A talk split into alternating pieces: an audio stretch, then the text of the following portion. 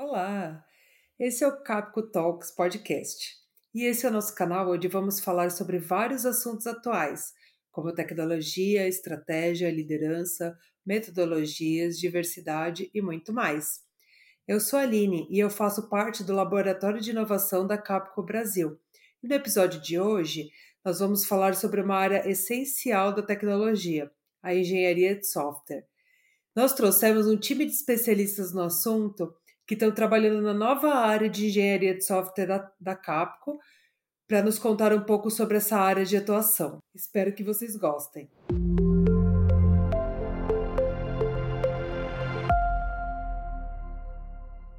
E para explicar um pouco desse conceito sobre engenharia de software e como ela é demandada no mercado financeiro, nós trouxemos o nosso diretor executivo Camille Ocampo.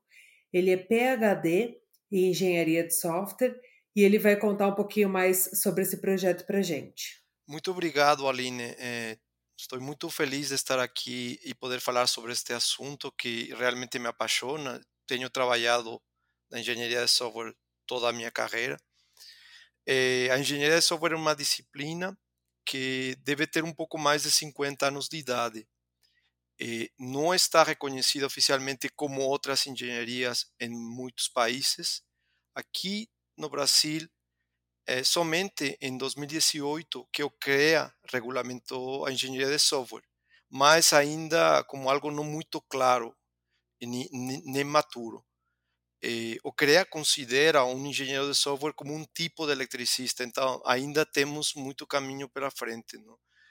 E, e, e, um fato é que atualmente, diferente de uma ponte, de uma casa, de um avião, para construir software, ninguém precisa passar uma prova, nem estar credenciado. É, qualquer pode, pode, pode construir software. E, e, e, estamos falando de que esta disciplina não chega nem à metade de um século, não? quando todas as outras engenharias têm séculos ou, ou, ou milhares de anos de, de, de estar estabelecidas não? com muita maior maturidade. A engenharia de software, como outras engenharias, segue um processo para construir software, eh, utilizando diversos métodos e ferramentas, e os meus colegas vão entrar mais no assunto. Eh, e, e, também o software é, é, cada vez mais complexo e está em todo, todas as áreas de conhecimento, todos os sectores da nossa economia, toda a sociedade, cada vez é mais omnipresente. Não, não, existe alguma atividade humana que não utilize ou que não se apoie em software atualmente. Não? E, e que, que é o software? Bom, assim, para, para dar um, uma, uma definição bem breve, é, o software é um conjunto de programas que são escritos na linguagem computacional, que pode ser COBOL, uma linguagem bem antiga, ou Java, ou Python, ou muitos outros. Não? Também manusear dados, está relacionado com dados e eh, se consideram outros artefatos como software, por exemplo, o desenho do, próprio do próprio software. Eh, a base de todo, o foco principal, como outras engenharias também têm, é a qualidade. Então, todo o que vamos falar hoje no final das contas, no, no, no, como, como principal foco, é aumentar a qualidade, ter é, aplicações, software, sistemas de qualidade. A partir da qualidade que se define um processo, e por isso estamos falando de engenharia, daí se utiliza métodos para produzir o software, para desenhar o software, para testar o software, e normalmente o engenheiro de software, o developer, todas todos os papéis, todas as pessoas que trabalham com software têm uma série de, de ferramentas para se suportar. Falando dos, dos processos, dois bem típicos, dois modelos de processos bem típicos são o de cascata, conhecido também como waterfall, ou aqueles modelos ágeis. Tem muitos mais, mas esses são os mais, os mais eh, usados no mercado atualmente. Não? Eh, a engenharia de software tem, tem, evoluído e crescido muito. Não? Eh, se fala que tem, se conhecem como áreas de conhecimento dentro da engenharia umas 12 áreas, eh, entre as quais estão a engenharia de requisitos, que é obter eh, os requisitos de entrada para desenhar e construir o sistema, toda a parte de projeto de software, o planejamento, a gestão dos projetos de software, a construção, a codificação do software, a, a qualidade do software, testar o software que foi feito. Eh, depois, como qualquer máquina, qualquer coisa que é feita por um engenheiro, tem que ter uma manutenção. Então, essa é outra área de conhecimento, a manutenção do software. A, a gestão da configuração, ou seja, a gestão eh, o controle de diferentes versões. Eh, vocês sabem que os aplicativos, os sistemas, se vão criando novas versões. Tudo isso tem uma, uma gestão e, e passar o software de diferentes ambientes, desde que se está eh, programando, codificando, até que vá para um ambiente produtivo. E isso é tratado pela gestão de configuração. E, e tem, temos mais eh, eh, áreas de conhecimento que têm a ver também com processos, com segurança, com dados e outras. Não me vou estender nisto, não são bastantes. É, uma, uma coisa que é, complica ou aumenta a complexidade do software, a diferença de outras engenharias, é a interação com o ser humano, é o papel que tem o ser humano no uso do software. Não? E que é maior que uma engenharia. Por exemplo, é, é, um engenheiro que construi uma ponte relacionado com o ser humano eh, vai ter poucos eh, cenários no, em que este no ser humano vai, vai utilizar a ponte. Ele vai poder caminhar sobre a ponte, ele pode passar em um veículo e pouca coisa mais. Então, o engenheiro vai considerar isto e outras variáveis, como vento, algum terremoto, etc., para construir a estrutura, para definir e desenhar e construir a estrutura da ponte e é, é, isso já está muito trabalhado, não, não é algo que, que, uma vez feita, possa ter problemas se foi bem construída, bem desenhada. Não? Aqui, no caso do software, o número de, de, de variáveis é muito maior e é muito mais complexo. Não? O comportamento de uma pessoa usando software não pode ser sempre antecipado. É, às vezes o usuário faz coisas que não foram pensadas, não, que não eram pensadas. Então, por isso da, da complexidade do, do, do, software. Falando dos métodos do software que comentamos antes, eh, se todos têm eh, alguns componentes básicos, não? E o, o, principal é a comunicação, ou seja, com comunicação você não obtém os requisitos do cliente, do usuário final. Com comunicação você se organiza, se coordena com os membros eh, de um time que está construindo software. Depois, outro componente é o planejamento, é necessário como qualquer projeto de engenharia, onde se descrevem as tarefas a serem feitas, que recursos, tanto eh, eh, seres humanos, pessoas, engenheiros, como tecnologia, ferramentas, ambientes vão ser utilizados, quais são os riscos desse projeto e um cronograma, seja, quais são as fases e as datas, os marcos que esse projeto de software vai ter.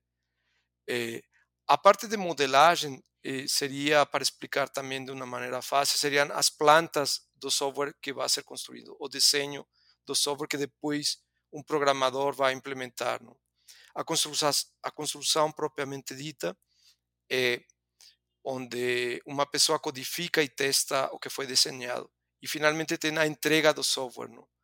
para o cliente, o usuário final, que também valida eh, o que foi construído. E, e, uma coisa interessante, se vocês abrem qualquer livro de metodologia de, de, de engenharia do software, vocês vão ver que a parte dedicada à, parte de requisitos, à, gestão de requisitos, à obtenção de requisitos, essa parte do livro vai ser sempre muito menor que todas as partes dedicadas ao, ao desenho, à qualidade, codificação, na gestão. Por quê? Porque é uma, uma parte ainda que é, é difícil, é, não está tão matura como a, as, as outras fases da engenharia de software. Falando um pouco do setor financeiro, já para terminar a minha, a minha fala, e o setor financeiro aqui e no mundo inteiro é o setor que mais investe em TI, depois dos governos e, por exemplo, depois dos departamentos de defesa em, em alguns países. Mas é um, é um dos setores que mais investe. Aqui no Brasil, ano passado, o setor bancário investiu 25,7 bilhões em tecnologia em um ano, só ano passado. Então é muito dinheiro que, que é investido.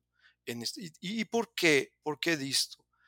É, porque todo o negócio da indústria financeira, dos bancos, depende de sistemas. Os bancos não têm fábricas, não têm maquinária para produzir é, o seu negócio, os produtos, os serviços que oferecem. Não? Então, é, e, é, um setor bem regulado, muito regulado, em onde é, a segurança, o tratamento de dados, a confidencialidade é, muito rígido. Então, os bancos normalmente investem muito em, software e, também tem, ajudado a indústria de, do software a se desenvolver. e finalmente, através do software, um, um, banco, por exemplo, pode se diferenciar usando inovação. Não? É, é, pode ter melhores produtos, mas no final pode ser copiado. Então, to, toda, é, toda a diferenciação se suporta normalmente em, em, em software, em melhorar a experiência de, de usuário, a, a, a, velocidade em que se processam os cálculos, etc. Tivemos uma aula aqui com o Camille, excelente, muito bom, cheio de detalhes e bem interessante é, esse papel né, da engenharia de software no setor bancário, né, o quanto que é importante, principalmente aqui no Brasil, que a gente está tendo esses investimentos super altos, né? E, e aí, voltando um pouco, né, o Camille deu um panorama aí para gente do que é a engenharia de software, né, o papel que está tendo no mercado financeiro aqui no Brasil. Voltando um passo para trás, a gente queria entender o que, que faz o engenheiro de software. E aí eu vou direcionar essa pergunta para o nosso consultor principal, para o Diego Sarai. Olá, Aline. Olá a todos. É, primeiramente, obrigado pela oportunidade aqui de a gente discutir esse assunto, que também é uma paixão minha, né? Trabalhei muitos anos na, como engenheiro de software. E falando sobre engenharia, né? Sobre o engenheiro de software como um todo. É, o Camilo trouxe alguns pontos bem interessantes, que eu queria até complementar posteriormente, mas quando ele trouxe as áreas que a gente fala de engenharia, né? As áreas da disciplina de engenharia de software. Então, nós temos ali, pelo Sweetbox, 12 áreas, já, já, já, que a gente já consegue ter uma, uma visão muito grande né, do, do, quanto é uma área extensa. Então, quando a gente fala em engenharia de software, nós, como é uma área muito grande, é, para você que está começando hoje, né, até uma recomendação, buscar uma especialidade né, do, que você tá, do que você vai é, encontrar no mercado e qual caminho que você vai seguir no mercado. É, antes de falar de fato do que o engenheiro de software faz, é legal vocês terem, terem a visão do quão grande é essa área, né? Eu faço até um comparativo com medicina, às vezes. Existem especialidades que você vai ter, né? Quando você fala de médicos, existem médicos de coluna, existe médico de coração, então existem várias especialidades. Quando a gente fala em engenharia, também é uma área muito ampla, e você deve buscar uma especialidade se você está buscando isso para sua carreira, né? Então, é, quando a gente fala em engenharia, dar exemplos que é legal a gente citar aqui, né? Existem engenheiros de dados, engenheiros de requisitos, engenheiros de processo, de construção de software e assim por diante. Então, o que se espera de fato desse engenheiro? Né? Agora que a gente conhece um pouco da, da, da grandeza dessa área, né? Da, do quanto você tem, você pode se especializar ou não, de acordo com cada, cada critério aqui, vamos falar um pouquinho sobre o que se espera desse engenheiro. Bom, é, eu sempre gosto de falar que você não, não faz sentido você ter uma engenharia de software para uma única pessoa. Se você desenvolve para você mesmo ou para uma única pessoa, a engenharia de software não faz sentido. A engenharia de software ela tem como objetivo você prover um ambiente em que você consiga trabalhar de forma colaborativa com outros times. Então, se eu não tiver um ambiente pré-estabelecido, se eu não tiver regras, se eu não tiver documentação, se eu não tiver padrões de como devem ser feitas as coisas, você não consegue desenvolver em equipe. Porque cada equipe vai ter seus padrões, cada equipe vai ter a sua forma de trabalhar, cada equipe vai ter sua estrutura e a sua, a sua expertise de trabalho. Então, não é que isso não é importante, né? Claro que todo, todo o processo cultural de cada um na sua experiência técnica é muito relevante. Mas se você não tiver algo padronizado para a sua, uh, sua organização, né, para o seu projeto, isso não vai funcionar, né? Então, a engenharia, ela, ela nada mais é do que propor uma organização, propor uma padronização, uma definição de ferramentas, de como deve ser construído alguma coisa. Como eu falei, seja na área de construção de software, seja, seja na área de teste, seja na área de requisitos, qual for a área que você vai buscar essa especialização, né? Então, é, é legal reforçar, e é muito interessante você parar para pensar nisso. Você não teria um ambiente colaborativo com muitos times se você não tiver uma boa engenharia por trás disso. E se você tentar fazer isso, provavelmente você vai ter problemas no futuro, porque padrões que um time vai seguir não necessariamente são iguais do que o outro time vão seguir, né? Então, é bem legal trazer essa, essa importância do engenheiro para a disciplina de software como um todo, né? Como eu falei, desde a construção, testes, requisitos e todas as demais áreas que a gente está citando aqui, né? É, e uma coisa importante que eu, eu, gosto muito de trazer, de trazer essa, essa, discussão é quando a gente fala de engenheiro de software, até que ponto de fato cabe ao engenheiro de software fazer alguma coisa, né? Até que ponto de fato a responsabilidade do engenheiro de software tomar alguma ação, alguma atitude. É muito comum, é, conceitualmente, até erros de concepção no mercado, de você ter engenheiros fazendo papéis, por exemplo, de arquitetos, ou engenheiros desenvolvendo junto com o time de desenvolvimento, né, junto com o time de construção. Então, é, é uma coisa muito comum de você ver no mercado, porque não é claro a, a, a delineação, né, até que ponto de fato o engenheiro vai, até que ponto o arquiteto vai, até que ponto o desenvolvimento vai, e assim por diante. Então, vamos fazer um comparativo, começando a falar agora sobre arquitetura e engenharia. É, e, e para fazer isso, também eu gosto de usar uma analogia muito importante, que é falando sobre arquitetura e engenharia civil, porque é uma coisa muito comum, né? Todo mundo conhece, todo mundo já está familiarizado com isso, antes de falar de fato de software. Você não consegue, você como engenheiro civil, por exemplo, não consegue delinear como vai ser feita a construção de um prédio, por exemplo, se você não tiver uma planta de um arquiteto. Se o arquiteto não te fornecer uma planta do desenho da solução, desenho da proposta, de como deveria ser, pelo menos do que deveria ser feito, a engenharia não vai ter como propor como fazer aquela construção. Então, é muito legal você parar para pensar em perguntas. Se eu estou propondo o que deve ser feito através de uma solução, de um desenho de uma solução, eu estou muito na área de arquitetura. Se eu estou propondo como deve ser feito, qual é a melhor forma de, de, atender o desenho de um arquiteto, por exemplo, eu estou na área de engenharia. Então, é, é uma forma interessante você perguntando, você levantando essas perguntas para você saber até que ponto você está seguindo corretamente ou não, né? até que ponto deveria ser a sua atribuição como engenheiro ou sua atribuição como um arquiteto e não misturar as coisas. E eu vou um pouco mais. É, também é muito comum você ver no mercado, quando você fala de engenheiro, né, um engenheiro desenvolvedor. É, a gente entende que é, é muito comum falar também que engenheiro ele, ele, participa de construção do software. Isso é importante. Existe uma área, inclusive, de construção de software, quando a gente fala do, do CEVOP. Então, assim, ele sim participa da, da, da, frente de construção, mas ele não é um desenvolvedor contínuo, ele não vai criar ali números crudos, ele não vai criar uma funcionalidade completa, ele vai prover soluções é, trazer frameworks, trazer propostas técnicas para tentar atender a solução que o arquiteto propôs. Então, uma vez feito isso, o engenheiro vai trazer para o desenvolvedor, para a equipe de desenvolvimento, como eu comentei anteriormente, olha que legal o ciclo fechando, né?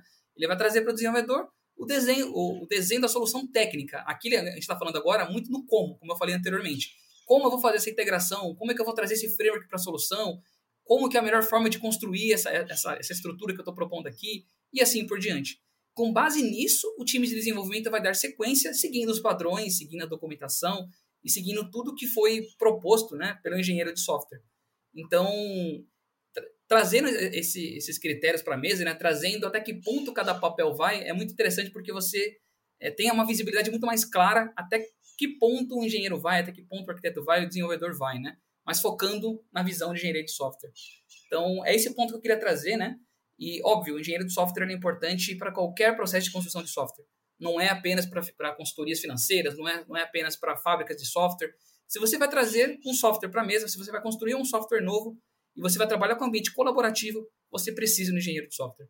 Isso é um ponto importante e eu queria terminar com essa frase, né? Porque ela é impactante e ela é muito importante para a nossa área. Perfeito, Diego. Muito boa essa, a sua explicação, inclusive essa diferenciação né, entre o desenvolvedor. Eu mesma tinha essa dúvida a diferença entre o desenvolvedor e o engenheiro de software. Né? Geralmente, o desenvolvedor ele começa a carreira como desenvolvedor e conforme ele vai adquirindo conhecimento, se especializando, ele pode se tornar um arquiteto ou um engenheiro de software, né? Super obrigada aí pela, pela sua explicação. Foi realmente muito, muito esclarecedor. E, e aí eu vou falar um pouquinho também aqui, né? Vou direcionar para o Gilson, que é o nosso consultor sênior, é, para a gente falar um pouquinho qual que é o papel da engenharia de software na transformação digital, né? O Camille até falou um pouquinho sobre isso, né? Hoje tudo é software, né? A gente acorda de manhã com o software ligado no nosso celular, trabalha o dia inteiro, né? Utilizando softwares. Então, eu peço para o Gilson explicar um pouquinho aqui para a gente é, esse papel da engenharia na transformação digital. Olá, Aline. Também gostaria de agradecer pelo convite. Para mim é um prazer poder participar desse podcast sobre um tema que eu particularmente gosto muito. Bom, qual o papel da engenharia de software na transformação digital, né? É, Para isso, eu vou tentar contextualizar o que é a transformação digital. Né? É, transformação digital é, não é um assunto novo, né? É um movimento de alguns anos que algumas empresas já têm feito. Na área acadêmica, por exemplo, é possível encontrar artigos de mais de 10 anos, né, já meio que vislumbrando esse assunto, né? Mostrando como a transformação digital pode trazer novas oportunidades, né, criar novos modelos de negócio. E hoje, na verdade, alguns anos, na verdade, né, é, chegamos no nível de maturidade dessa, dessa transformação digital. Então, a transformação digital são empresas que se adequam às tendências tecnológicas e sociais. Para entender um pouco melhor, é, um exemplo que sofreu bastante com, com, a transformação digital foi o caso da Kodak, que quando que pra, quase quebrou, né, que tinha uma rede enorme de parceiros, forneceu todo tipo de material, vários tipos de materiais, né, desde câmera, filme, a parte da revelação, né, e hoje em dia a gente vê que é, não se revela mais, muito difícil revelar fotos, né. A Blockbuster, Blockbuster também sofreu com isso, né, quando os clientes começaram a consumir streaming, né, e hoje é uma realidade total, né. É, Para isso é preciso entender né, para a transformação digital é preciso entender nossa sociedade atual, baseado nas informações e na tecnologia. Ou seja, é preciso criar produtos, negócios orientado para um, para um novo mercado, né? Um mercado que atende as novas gerações, né? A geração Y e principalmente a geração Z são gerações totalmente antenadas na tecnologia. Né? No e-commerce, por exemplo, hoje compramos o item e a gente tem a possibilidade de receber em 24 horas, e muitas das vezes até menos. Né? É, e a gente consegue decidir comprar de acordo com o tempo de entrega. E por trás de toda essa maravilha, né, o, tem um ponto bem importante que é justamente a logística aliada com a tecnologia, né, que permite que as empresas né, consigam chegar nesse nível. E se analisarmos o cenário financeiro, o Open Bank é um grande exemplo de transformação digital, né? pois ele coloca o cliente à frente, muda todo o paradigma dos dados que eram ou pertenciam aos bancos, e agora é possível que o cliente integre suas contas, sua vida financeira, né? Isso possibilita ter uma experiência melhor, diferente, né? E também gera inúmeros novos negócios ou serviços, né, para todos os participantes aí do Open Bank. E um último exemplo foi uma publicação feita no LinkedIn dizendo sobre as experiências que não existiam há 10 anos, né?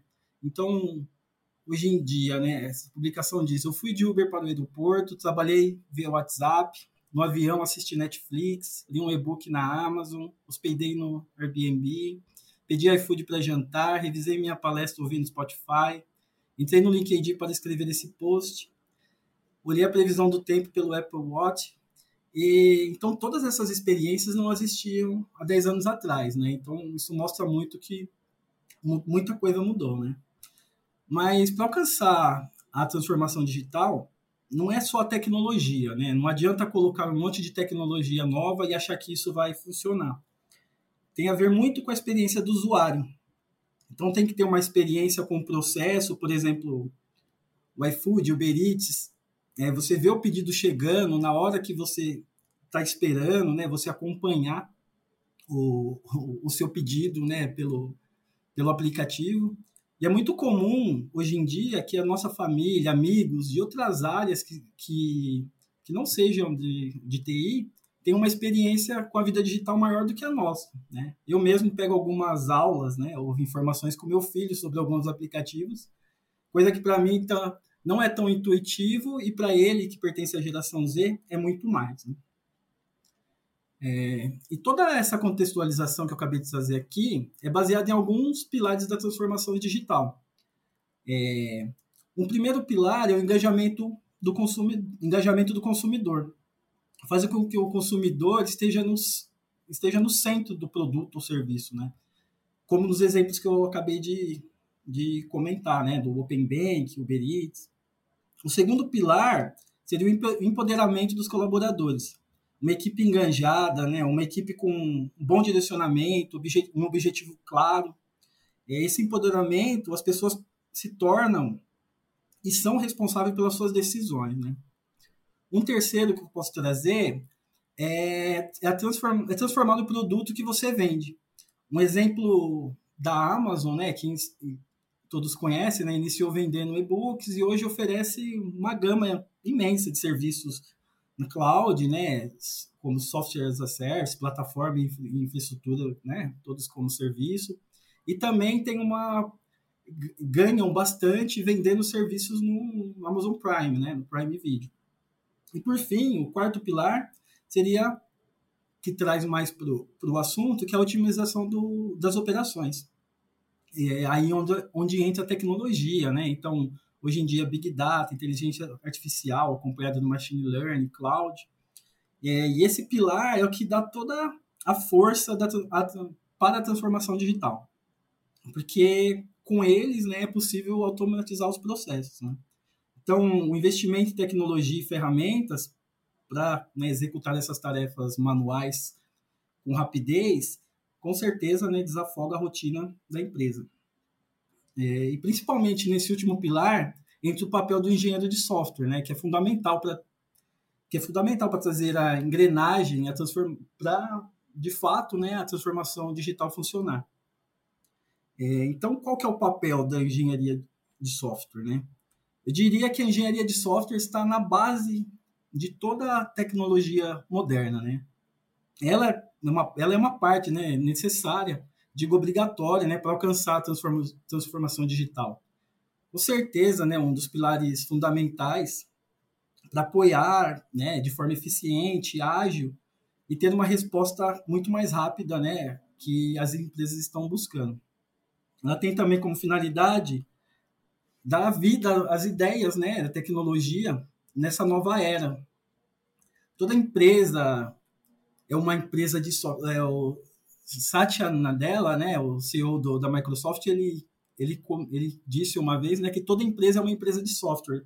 Isso vai muito em linha do que o Camille já comentou e o Diego também falou. Então, hoje, desde uma padaria, um posto de combustível, entre várias outras áreas, a gente sabe que muitas vezes dentro dessas empresas tem, tem muitos desenvolvedores ou engenheiros de software ali. É, falando aqui um pouco sobre engenharia de software, as grandes limitações hoje em dia que a gente encontra no mercado são as aplicações, muitas aplicações legadas, né? Porque na verdade é, não adianta né, você precisa ter aplicações escaláveis para conseguir é, para conseguir ampliar o seu negócio, né? E para ter essa escalabilidade é aí onde entra de fato o papel da engenharia de software, né? Então é preciso olhar para o software com qualidade, pensar em performance, pensar em escalabilidade. E um, um, um outro argumento aqui é sempre é soft, software first, né? Então o software ele é um de fato um oxigênio para essa transformação digital. E aí um exemplo do uso de engenharia, né, é o, o. O Fire no primeiro semestre desse ano, né, em minha dissertação de mestrado, o tema foi referente a vulnerabilidades encontradas na implementação do ALF, só que foi em ambientes inteligentes e foi utilizada essa plataforma Fire. Ele é uma, uma plataforma aberta para o desenvolvimento de aplicações em ambientes inteligentes e foi justamente projetada para fornecer né, um, conjunto de APIs com a ideia de estimular o desenvolvimento né, de, de aplicações inteligentes. Então, com essa arquitetura é possível, de uma forma fácil, criar aplicações para ambientes inteligentes, então, smart houses, smart cities, entre vários outros, né, e, e agrupando uma gama de componentes entre sensores, atuadores e com todos os tipos de aplicação que, que envolve IoT, Big Data. É, eu trouxe esse ponto aqui porque nele eu percebi que tem um vai muito de encontro com que o com o papel do engenheiro, né? Então eu, eu utilizei eu, eu utilizei essa plataforma, explorei durante um bom tempo e, e percebi bastante que vai de encontro com o que o Diego falou, né? Que então teve um papel bem grande da definições do padrão de codificação, a utilização de frameworks, padrão, e, né, e padronizações, e vai bem, de fato, com o papel do, do engenheiro de software nessa, nesse, nessa área aí da transformação digital. Gilson, é, obrigada pela sua explicação. É, eu entendo que o, a engenharia de software ela organiza né, todos esses softwares. Pelo menos é, com a sua explicação, ela organiza, otimiza, né, como se fosse um regente aí de todo esse cenário, né, entre tantas tecnologias e tipos de software diferentes, né. É, e aí, é, falando da engenharia de software, dentro de uma consultoria, né? Nós, Capcos, consultoria, inclusive, nós temos uma área né, de engenharia de software aqui. E, e como que essa área, né, como que essa consultoria de engenharia de software pode atuar? Né? Quais seriam os ganhos que as empresas, né, clientes teriam em contratar uma área de engenharia de software? Aí eu vou pedir para a Gabriela Ávila, que é a nossa consultora sênior aqui do departamento, explicar um pouquinho para a gente. Olá, Aline, tudo bem? É, queria agradecer também a, a, a oportunidade, o convite. É, eu acho que para a gente começar a falar do papel da engenharia de software, de uma área de engenharia de software dentro de uma consultoria, a gente tem que entender qual é o, o que, que a consultoria faz, o que, que uma consultoria faz, principalmente uma consultoria em tecnologia, e como isso é combinado com o que é esperado de um engenheiro de software, né? Então, fazendo uma pesquisa no dicionário mesmo, o termo consultoria no dicionário é, significa uma atividade em que um especialista é, compartilha o conhecimento em forma de orientações específicas para as necessidades de um cliente. É, aqui na Capco, por exemplo, a gente fala muito em construir tem um foco principal em construir experiências, construir parcerias né, de longo prazo com os nossos clientes, prover soluções que são práticas para os nossos clientes.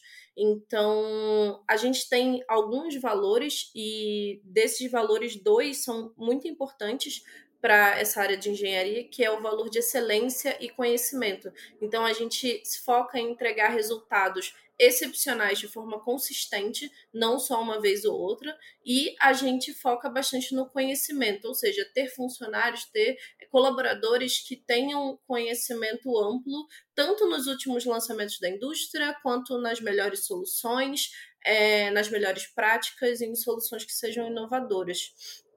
É, eu fiz também uma pesquisa em algumas outras consultorias que também são referência né, no mercado de tecnologia, além da Capco, e é, existe um padrão no, na forma como as consultorias de tecnologia falam sobre, é, sobre o, o, os seus objetivos. Né? O objetivo, em geral, é ajudar os seus clientes a transformar a forma que eles usam tecnologia, é, reduzindo custos, maximizando o uso de processos, melhorando processos. Então, é, uma consultoria de tecnologia ela tem que ser vista como uma parceira do cliente.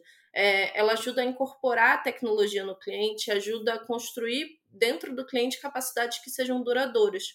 É, se, se a gente for fazer um resumo do papel da consultoria, o papel de uma consultoria em tecnologia não é só prover mão de obra, mas também prover é, uma análise das necessidades do cliente. E a consultoria ela é feita para resolver problemas. Então, ela não pode focar só no, numa codificação, só na codificação, só na etapa de codificação. Ela tem que olhar o processo produtivo do cliente como um todo e para consultorias de tecnologia entender, fazer-se a pergunta, né? Onde a tecnologia pode ser inserida nesse processo produtivo? Sempre visando como objetivos os objetivos do cliente, que sejam maximizar os lucros, reduzir os custos, melhorar a performance, criar soluções escaláveis. É, a gente. Eh, então, nesse cenário, a gente vê que as consultorias precisam de profissionais que tenham essa visão do todo, e não apenas do, da etapa de codificação. E entra muito nas definições de engenharia de software que o Camilo e o Diego trouxeram. É, se a gente for, for olhar um pouquinho para as definições teóricas de engenharia de software, existem é, duas definições que eu gosto bastante, que são do Fritz Bauer e do Ian Somerville, que são dois grandes nomes da engenharia de software. O Bauer ele diz que a engenharia de software pode ser definida como o estabelecimento e uso de sólidos princípios de engenharia, para que a gente tenha um software economicamente viável, que seja confiável e que funcione eficientemente em máquinas reais. Então, se a gente combinar essa visão do, do, da engenharia de software com uma visão de uma consultoria, a gente está falando de um profissional que ele olha para o processo como um todo, ele tem princípios sólidos de engenharia, ele tem bases teóricas muito sólidas e que ele está focado em entregar um software que é economicamente viável, ou seja, ele se preocupa com é, o custo né, de desenvolvimento de desenvolvimento, é, ele está preocupado em entregar um software confiável, um software que funcione de forma eficiente. Isso, ou seja, ele está focado no processo como um todo e não só num pedaço do processo, né? O Somerville diz que a disciplina de engenharia de software é uma disciplina que se preocupa com todos os aspectos da produção do software e não só é, a etapa de codificação. Então, se você for comparar essas é, definições com as necessidades de uma consultoria, com a visão da consultoria, né, do, do trabalho de uma consultoria de engenharia, de tecnologia, perdão, é, a gente vê que o, se encaixa muito bem o papel de, uma, de um engenheiro de software, de uma área de engenharia de software, é, dentro de uma consultoria, porque são profissionais que têm uma visão do todo, que conseguem enxergar o processo de desenvolvimento como um todo, o processo é, completo, né? Que conseguem identificar problemas, então eles olham para o processo do cliente como um todo, identificam onde estão os problemas, e principalmente porque eles têm base teórica e científica para resolver esses problemas eles têm é, conhecimento das melhores práticas, sejam essas práticas atuais ou práticas já estabelecidas. É, a gente tem a engenharia de software aí há cerca de 50 anos, como o Camille falou, e a gente já tem algumas práticas que são estabelecidas, que estão no mercado há alguns anos, e mesmo assim elas são amplamente utilizadas porque são práticas que a gente sabe que funcionam. É, a gente, então, esse engenheiro ele também tem que ter uma visão muito abrangente do processo, né? É, e com, com o objetivo sempre de. Com, focando nos objetivos que o cliente quer.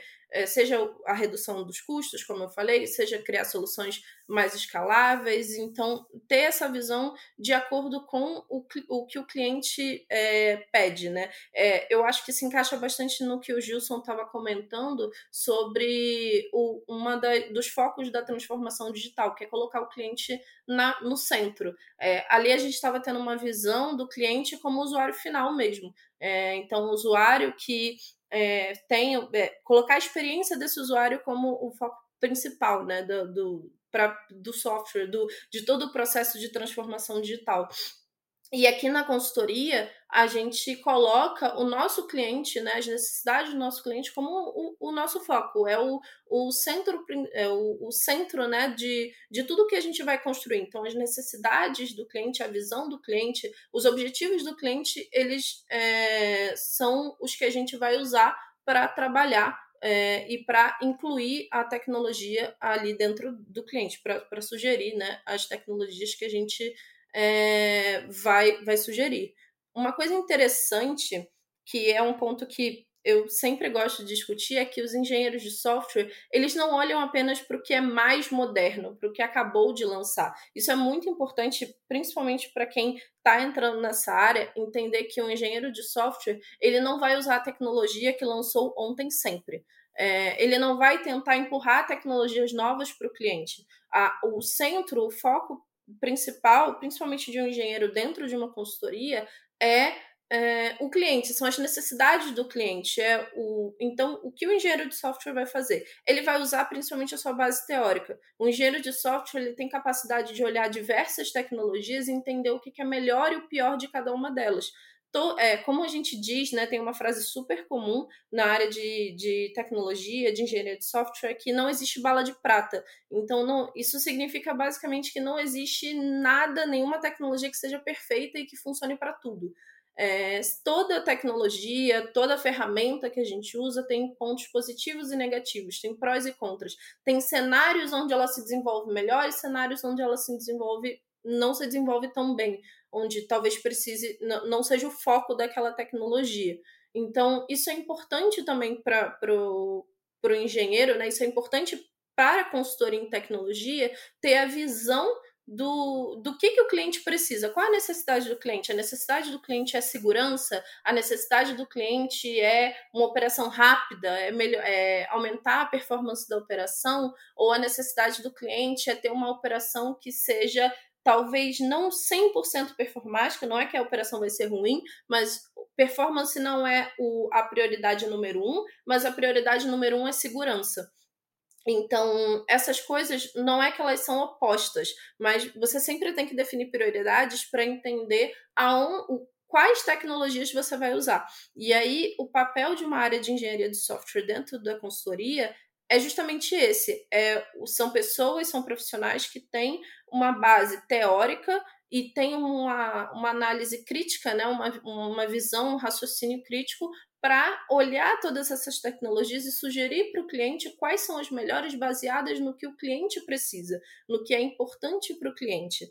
Muito bom. Eu fiz várias reflexões aqui enquanto você falava, né? É, e sobre a área de engenharia de software da Capcom, é, eu pergunto para o Diego, né, qual que é o, o, contexto e quais são os cenários que a gente tem para que a gente poderia resolver, como que seria melhor tratados, né, com essa área. Diego, você pode dar um exemplo para gente? Legal, Aline. É, feliz que você tenha me perguntado isso, porque essa área, na verdade, ela é recente, né? Nós estamos, ela está em fase de criação aqui dentro da, dentro da Capcom. E eu queria dar um contexto também, primeiro, do porquê nós vimos a importância dessa nova área, né? De uma área de engenharia. Porque quando a gente fala de área de engenharia, a gente não está falando que é uma guilda ou que é um conjunto de pequenas pessoas. A nossa intenção é que seja uma comunidade de pessoas, né? Pessoas que tenham, sejam igualmente ali, é, compartilhem igualmente conhecimento, tragam conhecimento do mercado, é, troquem experiência entre si. É, aqui na CAP, como qualquer outra consultoria, né, nós temos outros clientes, nós temos inúmeros clientes e inúmeros projetos. É, dito isso, até trazendo um pouco, fazendo uma ponte do que a Gabi comentou com a gente agora há pouco, é, cada cliente tem sua, tem sua estrutura, né, tem a sua, a sua arquitetura, tem a sua proposta de engenharia. Isso varia de projeto para projeto. Então, é importante você ter uma visão centralizada, né, do que se espera como melhor prática, o que se aplica no mercado, o que é o que vem sendo aplicado no mercado como uma boa prática no momento, porque isso é algo muito dinâmico, né?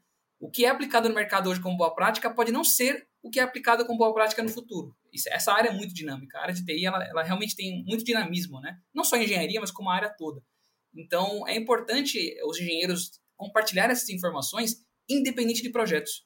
É, essa é a nossa grande meta, né? a nossa grande missão aqui na Capcom. E quando nós criamos essa área, foi com esse propósito. Porque nós queremos que as pessoas, os, os nossos engenheiros, sejam agnósticos ao projeto. Eles, eles compartilhem sim o seu conhecimento de expertise e compartilhem sim o que eles veem no mercado como, como, como uma solução ideal, né? uma solução recomendada para resolver determinados problemas e que possam trazer melhorias e sugestões para os nossos clientes. Então, sempre traz, sempre traz propostas do que é melhor mas é, é lembrando, né? É, e se, de novo, eu vou refletir um ponto que a Gabi trouxe que eu acho muito importante. Nem tudo, de fato, é uma bala de prata, né? Então, aquela solução no mercado é uma solução muito boa, legal, mas o quanto ela é factível para o nosso cliente? Então, toda análise, toda adaptação, todo entendimento parte do nosso trabalho como consultoria.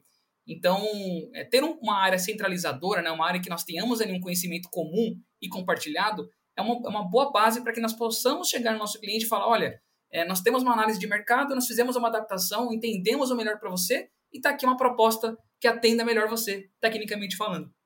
Então, essa área ajuda muito a ter essa visibilidade, né? Como eu comentei, agnóstico aos projetos, mas sim com base em todo o conhecimento que nós temos entre toda a nossa comunidade de engenheiros, tá?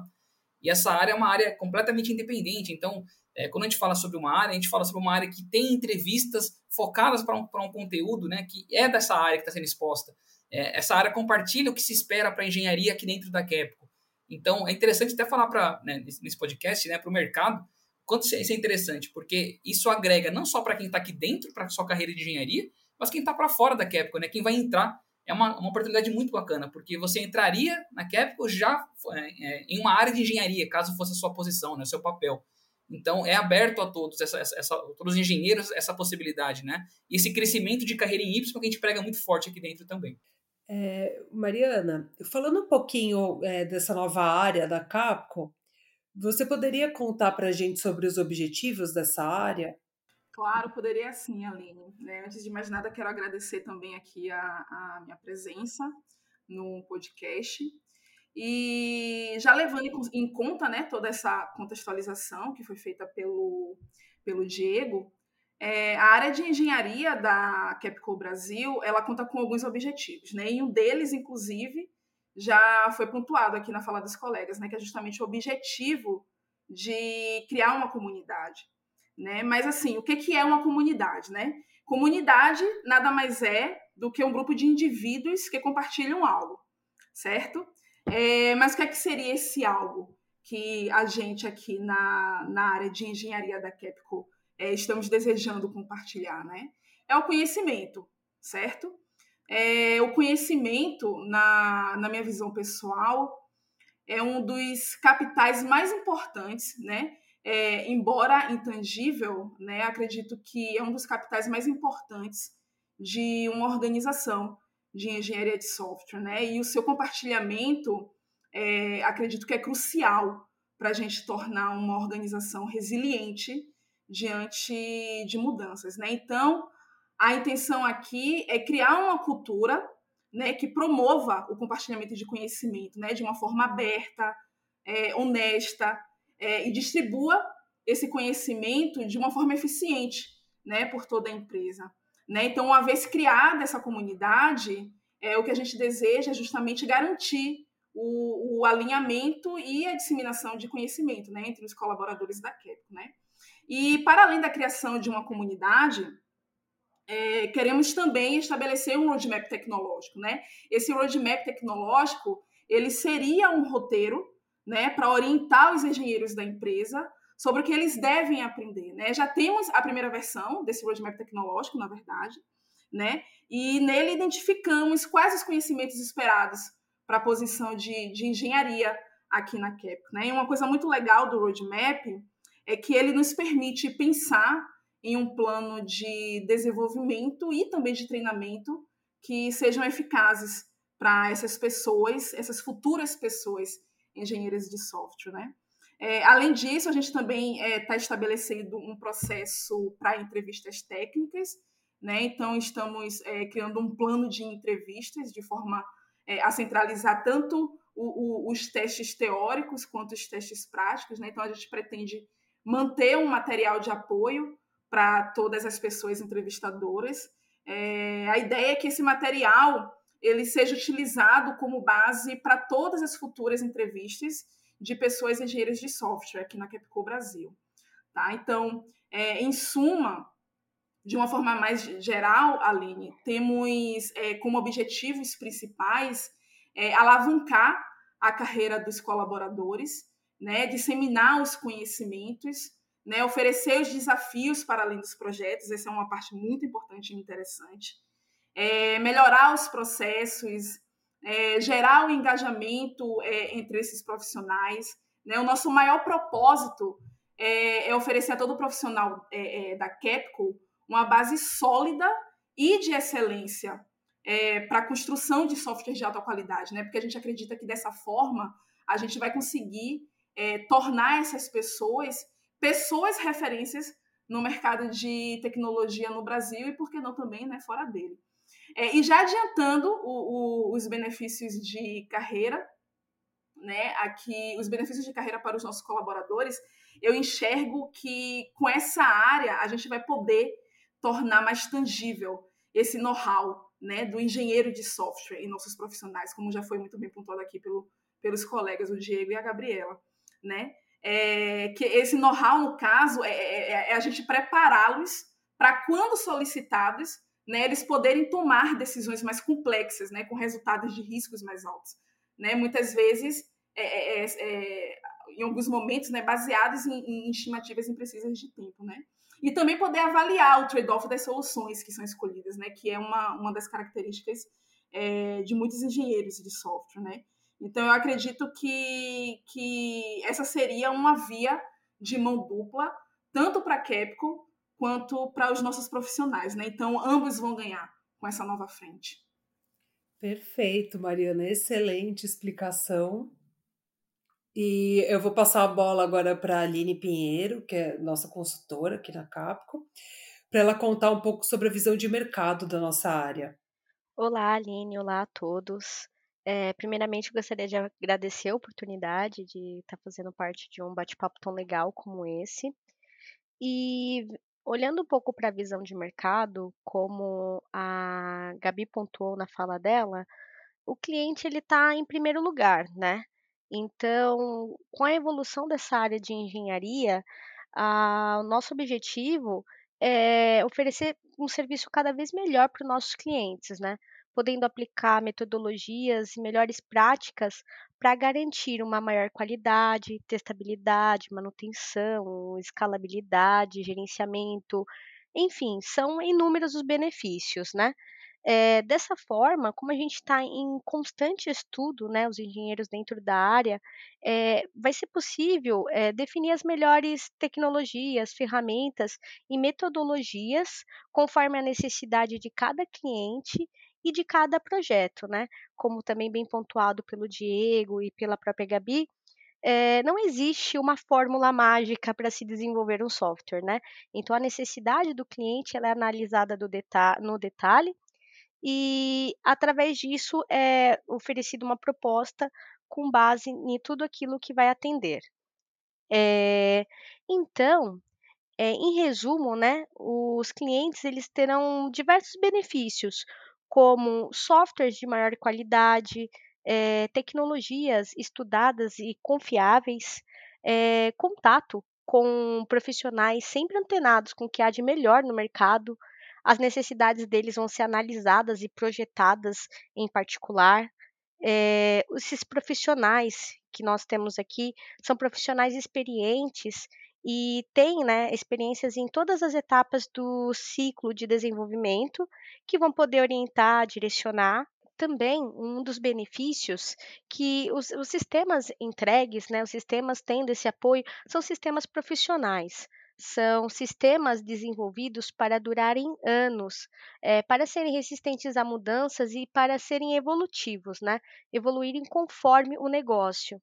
Além de, claro, poder contar com soluções para problemas com base nesses dados históricos obtidos justamente pela troca de experiências é, compartilhadas nessa comunidade de engenharia que está sendo evoluída. Obrigada, Aline. Muito bacana a sua explicação. E internamente para a Capco, é, quais são os ganhos dessa nova área? Nessa, é, com essa nova área, todos ganham, né? É, ganha ah, os, profissionais, os, os engenheiros que vão trabalhar aqui, né? Porque eles vão ter contato com diversos projetos, diversos desafios, é, tecnologias diferentes, é, diferentes etapas do processo de desenvolvimento, né? E as pessoas que também tem contato com a área, mesmo que indiretamente, porque essa área de engenharia ela vai servir como base para todos como apoio para todos. Então, como o Diego já tinha mencionado, né, ela vai dar é, base para os desenvolvedores de como fazer as melhores práticas. E então, é, um, um, além de tudo, né, a pessoa ela vai poder estar tá evoluindo o conhecimento dela, ela vai estar tá podendo desenvolver a carreira dela, ela vai estar tá aumentando o know-how que ela vai ter, vai estar tá podendo trocar experiências, né, compartilhar experiências vividas em determinados projetos, em determinados estudos, vai estar ganhando uma, uma maior produtividade até, né, porque a gente já vai ter padrões, já vai ter formas de como fazer as coisas, então são muitos ganhos em relação a isso. É, inclusive, até antes de vir para esse bate-papo, eu estava vendo uma pesquisa referente à geração Y. E aí você me pergunta, né, o que, que a geração Y tem a ver com esse bate-papo? Mas acho que a resposta é simples. É, atualmente, a geração Y representa 50% da força de trabalho no mercado. E a previsão é que até 2030 eles representam até 70% do mercado de trabalho brasileiro. E uma das características dessa geração é referente ao mercado de trabalho, né, que eles são extremamente focados no crescimento profissional. É, são exigentes ao mercado de trabalho, né? porém são comprometidos com a carreira e se frustram quando eles não são estimulados nas funções deles, quando recebem funções mecânicas, funções repetitivas, né? Então, eu acredito que pessoas com esse perfil queiram fazer parte de uma área como a nossa, porque, como já bem pontuado pela Mariana, um dos nossos objetivos é justamente oferecer desafios além do projeto, né? Proporcionar conhecimento, enfim, vai ser bem interessante, eh, acredito que essas pessoas fazerem parte. Uma outra característica também dessa geração é que elas buscam um ambiente, né, dentro das organizações mais diversos. E isso também é um dos nossos direcionadores. É, Para quem não conhece, a Capco tem uma campanha global que promove a diversidade e a liberdade de expressão, é, pois sabemos né, que a diversidade impulsiona a inovação e que quanto mais diverso o ambiente, experiências mais ricas serão trocadas na comunidade. É, Para quem não conhece, o nome do programa é Be Yourself. E para quem quiser saber mais, é só acessar o site lá da Capco que tem bastante informação legal. Perfeito. É, esse tema da geração Y é um tema muito recorrente, né? E é tão interessante porque uh, hoje a tecnologia ela alcança a, a diversidade é muito importante porque a tecnologia ela alcança várias camadas da população, né? Antigamente tudo era muito segmentado e hoje não, todo mundo se comunica. Então essa criatividade, né? Ela permite que a tecnologia atinja todos os públicos, né? Todo tipo de necessidade. É, é um tema assim tão gostoso de falar, né? Que quem sabe a gente tem a oportunidade de fazer um, um, podcast só falando sobre isso, né? Porque é realmente o futuro, a gente está vislumbrando o futuro aqui. Aline, obrigada pela sua colaboração. É, eu queria as, as considerações finais do time, né? Queria ouvir aqui um pouquinho de vocês. É, o Camille, como nosso líder do projeto, né? Você tem alguma consideração final? Queria falar mais um, algum ponto sobre a área? reforçando tudo o que tem sido falado aqui, é, a gente encara, a gente enfrenta a engenharia de software como algo industrial, ou seja, fazer software para o sector financeiro precisa de processos rigorosos de governança, de métodos eh, eh, sempre utilizados e de uma evolução contínua. E esse foi o espírito de criar essa, essa comunidade de engenheiros na Capco eh, para subir o nosso nível e para melhorar os nossos serviços, mas também para, para motivar e engajar os nossos colaboradores. Então, eu estou muito contente de, de todo o trabalho que tem sido feito e da gravação deste podcast. Camille, obrigada pelas suas palavras finais, pelo seu tempo de compartilhar o conhecimento com a gente. E eu queria que vocês dessem também, pessoal, as suas considerações finais para a gente encerrar nosso podcast. A gente pode começar pela Mariana. Ah, eu tô bastante contente, né, e, e entusiasmada pra, pra, com, com o início, né, dessa, dessa frente aqui na, na Capcom. Inclusive, agradeço é, o convite que primeiramente foi feito pelo Gilson, né? E, e quando eu fiquei sabendo do, do, da proposta, nossa, eu fiquei muito feliz, contente de verdade, né? Até porque é justamente isso, né? Essa questão da que, que, que a Aline muito bem pontuou, né? Da geração Y, né? A gente não, não quer somente ficar focado ali na, na, na codificação, né? A gente quer quer colocar outras, outras, é, outras habilidades em prática, né? E também descobrir se a gente tem é, outras habilidades também, né? Que, no, que é o meu caso. Então, é, é, acredito que vai, que já está dando muito certo, né? E, e, e, com toda certeza vai ser muito, vai ser muito gratificante participar da frente. Obrigada, Mari, pela sua consideração. É, Gabriela, você gostaria de deixar suas considerações finais? Sim, é, é realmente bem empolgante para para gente que é, trabalha, né? Eu, eu, trabalho com engenharia de software desde, desde que eu comecei e com sistemas financeiros, então trazer todas as técnicas de engenharia de software, trazer todos os é, todas as, as, práticas que a gente tem é, para um, o nosso ambiente, fazer, compartilhar esse conhecimento, criar essa comunidade dentro de uma empresa, não é uma coisa simples e que a gente vê na, na maioria da, das empresas. Então, acho que é bem interessante empolgante, como a, como a Mariana falou, é, a gente poder ter essa comunidade aqui dentro.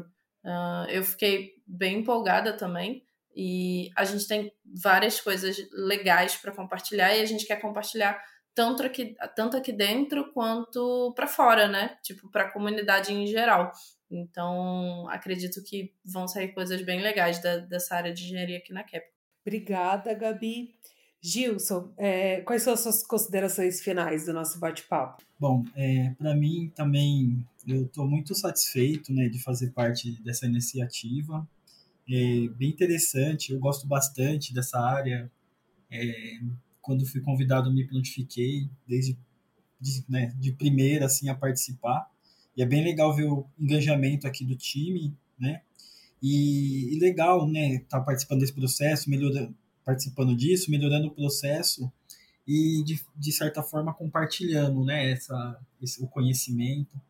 Estou bem, bem feliz, né, com tudo isso daí e, e é isso. Pessoal, muito obrigada, obrigada pelo tempo de vocês, parabéns por todo o conhecimento adquirido. É realmente uma honra poder compartilhar, é, receber todo esse conhecimento que vocês estão compartilhando conosco. E é isso, gente. Obrigada.